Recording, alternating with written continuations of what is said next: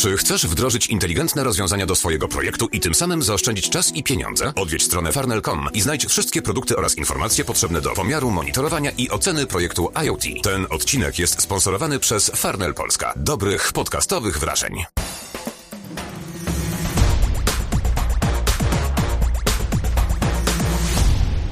Cześć, witajcie w 124 odcinku podcastu Antyweb po godzinach. Przed mikrofonem Konrad Kozłowski. Na rynku VOD rośnie nam nowy potentat, być może nowy gigant. Wy możecie go znać pod zupełnie inną nazwą niż pod tą, pod którą występuje na innych rynkach.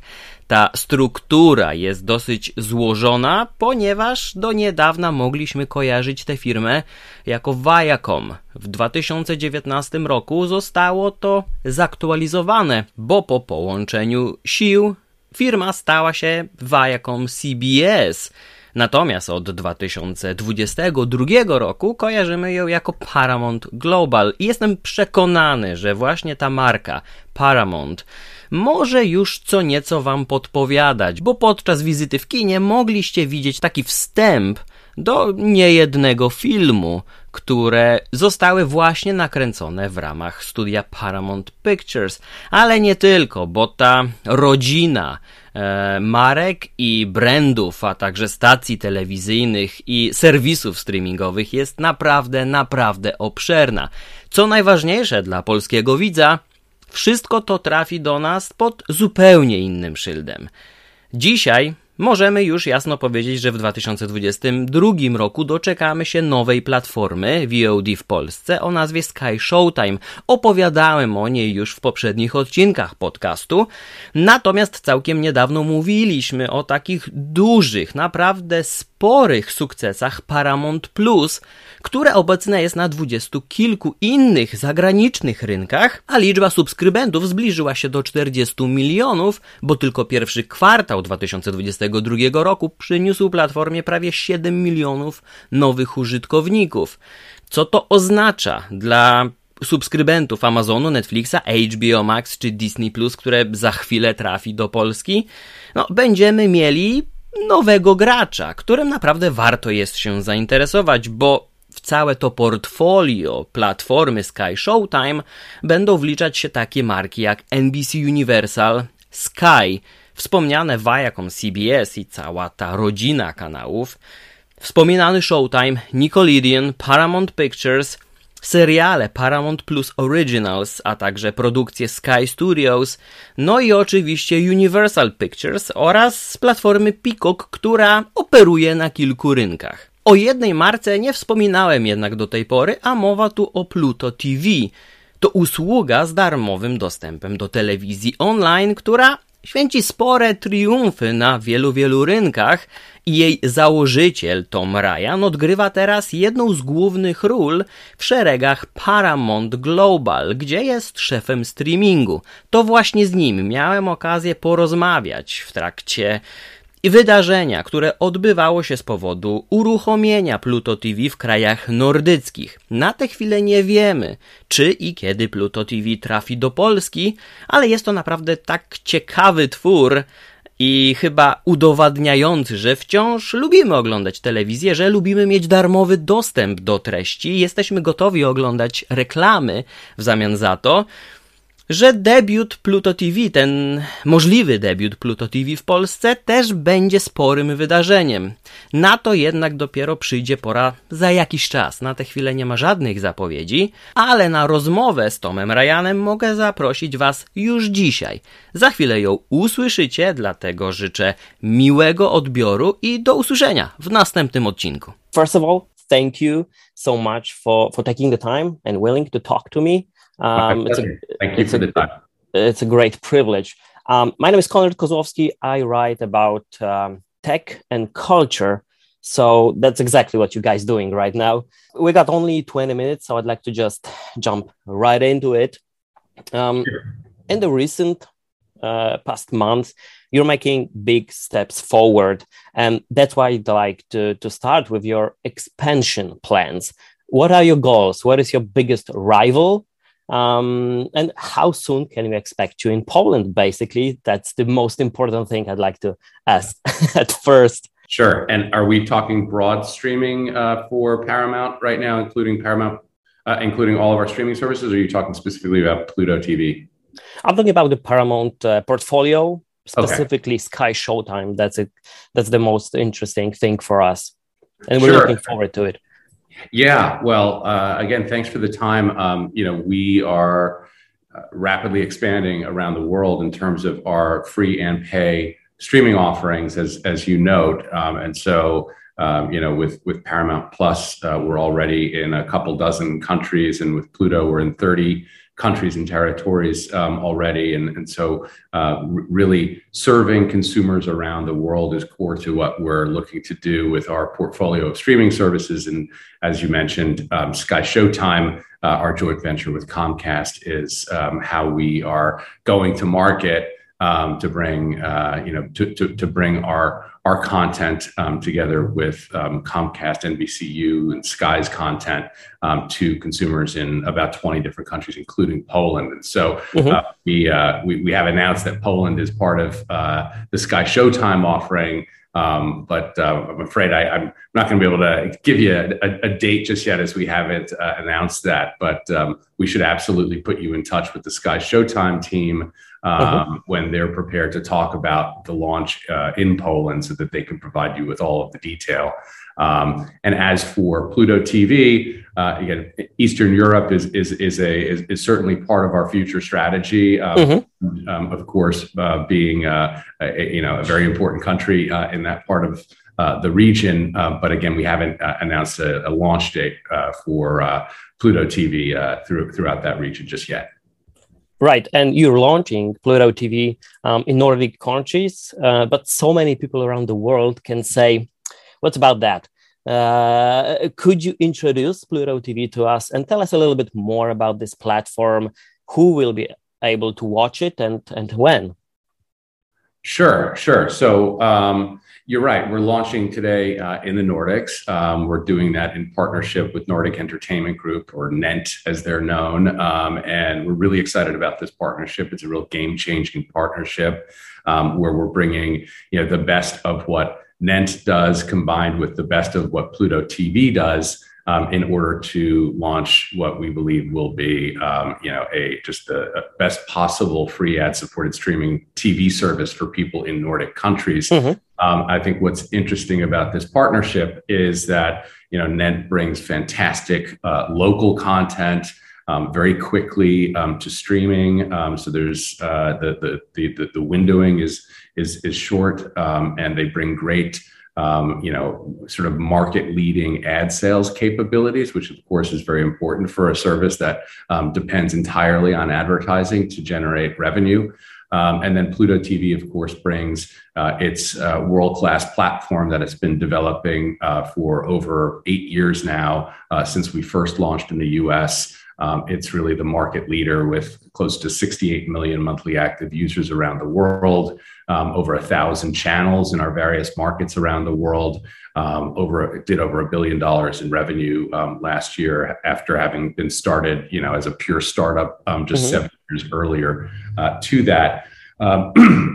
And we're also bringing great content. So we've aggregated content from over 425 content partners, plus everything that comes from Paramount, which is a significant amount of content as well. And so, bringing together really the best of both worlds here in the Nordic market to come to deliver consumers, the best possible free entertainment via streaming.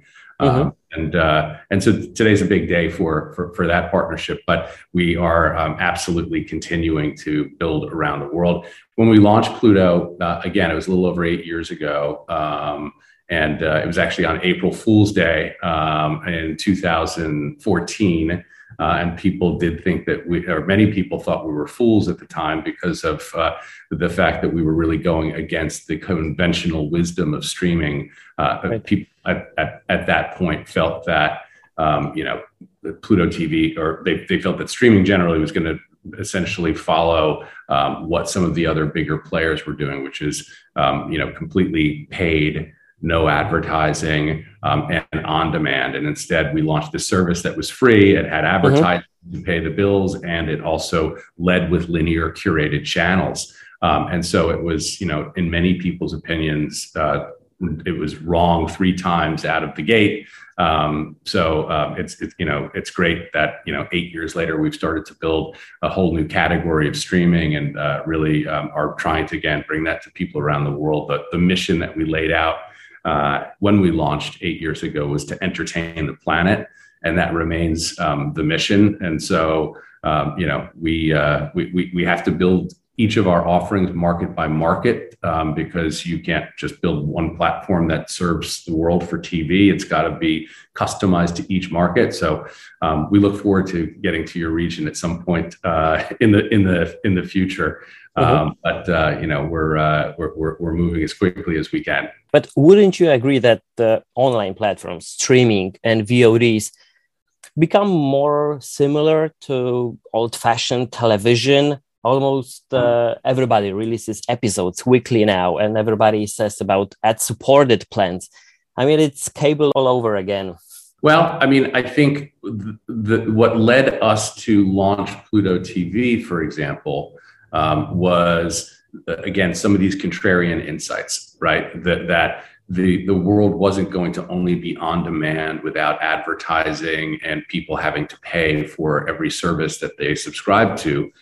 So you're right in that, there are elements of traditional TV that made sense to just modernize for the streaming era. And that's what we did with Pluto. We said, wow, traditional TV's done so many great things over the years, right? It's given you a place to go with lots of great content curated into channels, and has been provided for a great value for many, many decades. And also has been, largely funded by advertising in many ways too. And so, those are all great things that we can bring to streaming. And so, I would agree with your comment generally that, I mean, I don't think that it's just, I don't know if I would say it's cable all over again, but what I would say is that the best parts of streaming, being able to provide a lot of great content that's well organized and curated, and to do it at an affordable price, which of course, therefore, does need to include advertising in order to bring the price down, have all been important parts of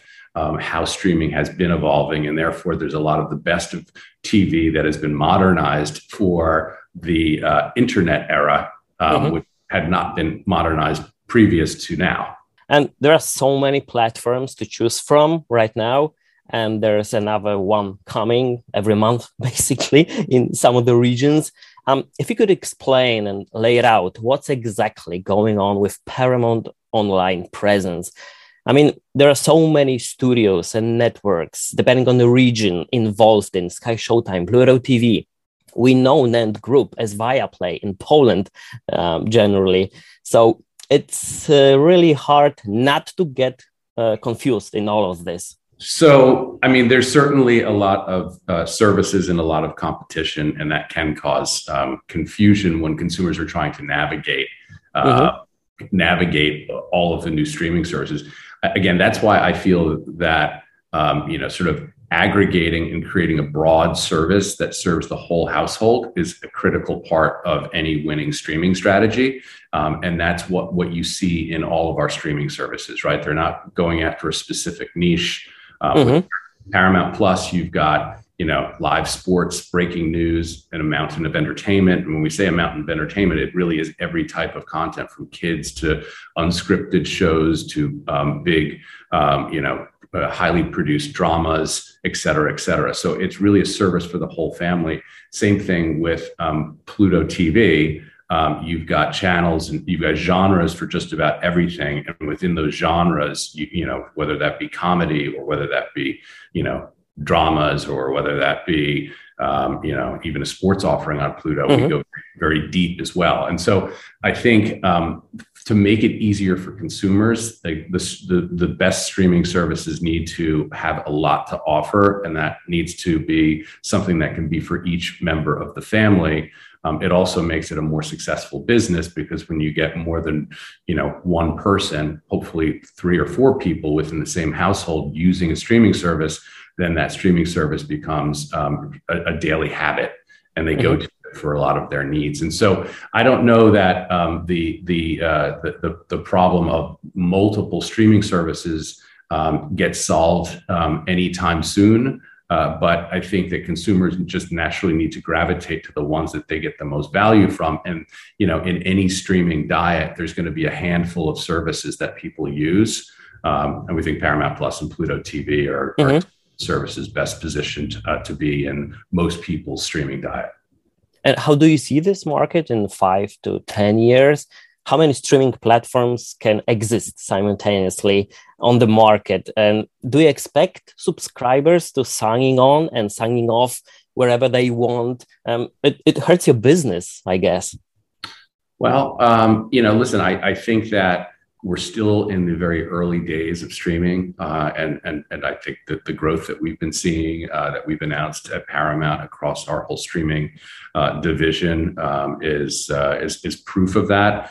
Consumers are embracing streaming in larger and larger numbers, and not just numbers, but they're also spending more of their time with streaming services. So I can't predict how many services can ultimately exist out there. And, you know, the nice thing with streaming is that some services, you know, can be very niche and accumulate a niche audience. They just tend not to be very large businesses. And so I think, you know, you'll see a handful of players in the paid space on a global basis, and a handful of players in the free space on a global basis.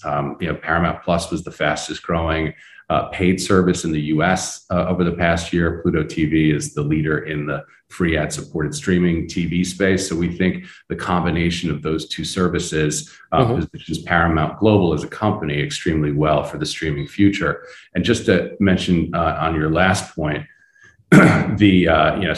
you said people coming in and out of services and canceling one for another. Yeah, that's a natural part of the streaming landscape, right? People can stop using a paid subscription service. And so it's our job to provide them with the best possible content and the best possible product experience so that they want to stay with us. But when someone does churn out of, let's say, Paramount Plus, the good thing is that, you know, we've got this ecosystem of services where we're remarketing Pluto to, of course, we're remarketing Paramount Plus to them because we think that they may come back to Paramount Plus, but we also offer them Pluto TV to keep them in our ecosystem. So even if they don't want to pay for a specific month, they can use Pluto TV and stay part of the general Paramount streaming ecosystem. Similarly, with Pluto TV, we are constantly providing content from our services like Paramount Plus and Showtime OTT in the US. And we are promoting consumers to subscribe to those paid services from Pluto TV. So it's just a natural part of, I think, of any subscription service that you're going to see people, some people churn out, but that's how I think we address it. Mm-hmm. Building the best possible product and content, but then also having this larger ecosystem to keep them a part of. If we could focus on the industry in general and that changing landscape, because we all remember those 2 years of lockdowns and problems it caused. But for some people, it was the best chance to watch movies online because of those online releases. And some of them came right after the theater releases, or it happened at the same time. Yeah. HBO and Warner committed to 45 days window. Disney could do it if it's necessary, given their experience in the last months. What's your approach at Paramount at this topic? Yeah, so our approach has been, we've been experimenting with different approaches, but, the 45-day post-theatrical is something that, you know, we were an early adopter of for certain that we had, but we've also taken some movies directly to Paramount Plus as Paramount Plus originals rather than bringing them to theaters. And then there's others that go through their natural distribution window. So after theatrical, they'll go through a windowing system and come to Paramount Plus later. So there's not a one size fits all strategy for for Paramount Plus as it pertains to movies. But what I would say is that we've found a lot of success in working with Paramount Pictures and theatrical releases that really allow the movie to be marketed at a significant scale, and then to have it follow sometime quickly thereafter, but not instantly or day and date. Mm-hmm. Typically, and therefore we've seen a lot of success from some of the movies that have been 45-day fast follows, call it. You added a few millions of subscribers last quarter, and now Paramount Plus and Showtime combined number is 62 millions. But you're entering new regions like Nordic countries, and you prepare for more European markets. Is there something you have to do differently? Is there something specific about this part of the world from your perspective? Would you say that you had to adapt in some way? Yeah, well, I mean, as we were talking about earlier, right? I mean, there's not like a one-size-fits-all approach to streaming around the world. And that's why, much as we want to launch in many markets around the world, we need to make sure that we're doing it right. And doing it right requires, can require a different content approach, a different business model or pricing approach, or a different, partnership approach, either with content partners or distribution partners. And so, when you mentioned the streaming subscribers, those don't include Pluto TV, the free users, right? But so the Nordics launch that we're doing right now is Pluto TV. But we talked about the deal with Nent, right, and ViaPlay, and how that that is a unique, we think, transformational strategy to bring Pluto TV to the Nordics in a much more compelling way than we would have done if we just did it ourselves. And so I think it's a perfect example, even if it's an example on the free side.